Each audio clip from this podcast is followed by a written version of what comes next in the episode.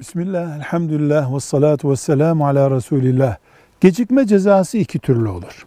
Bir, nakit borcun gecikmesinden kaynaklanan bir ceza olur. Bu faiz. Ne gibi? Bin lira ödemeyi üç gün geciktirdiği için 20 lira üzerine ceza getiriliyor. Adı ceza da olsa, başka bir şey de olsa bunun adı faizdir.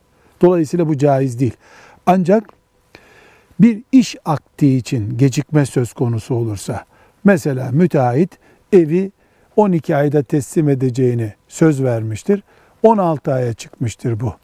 Bu aradaki 4 ay gecikmeden dolayı müteahhite bir ceza getirilebilir mi? Getirilebilir.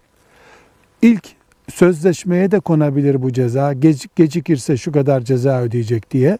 Daha sonra bilir kişiye müracaat edip bu aradaki fark da ödenebilir. Mesela terziye e, takım elbise sipariş veren birisi haftaya filan gün hazır olacak demiş de bir hafta bunu geciktirmişse bu bir iş geciktirmesidir. Buna bir ceza getirilebilir. Borca yani paraya getirilen gecikme cezası faizdir. İş aktine yapılacak işe getirilecek ceza faiz değildir. Velhamdülillahi Rabbil Alemin.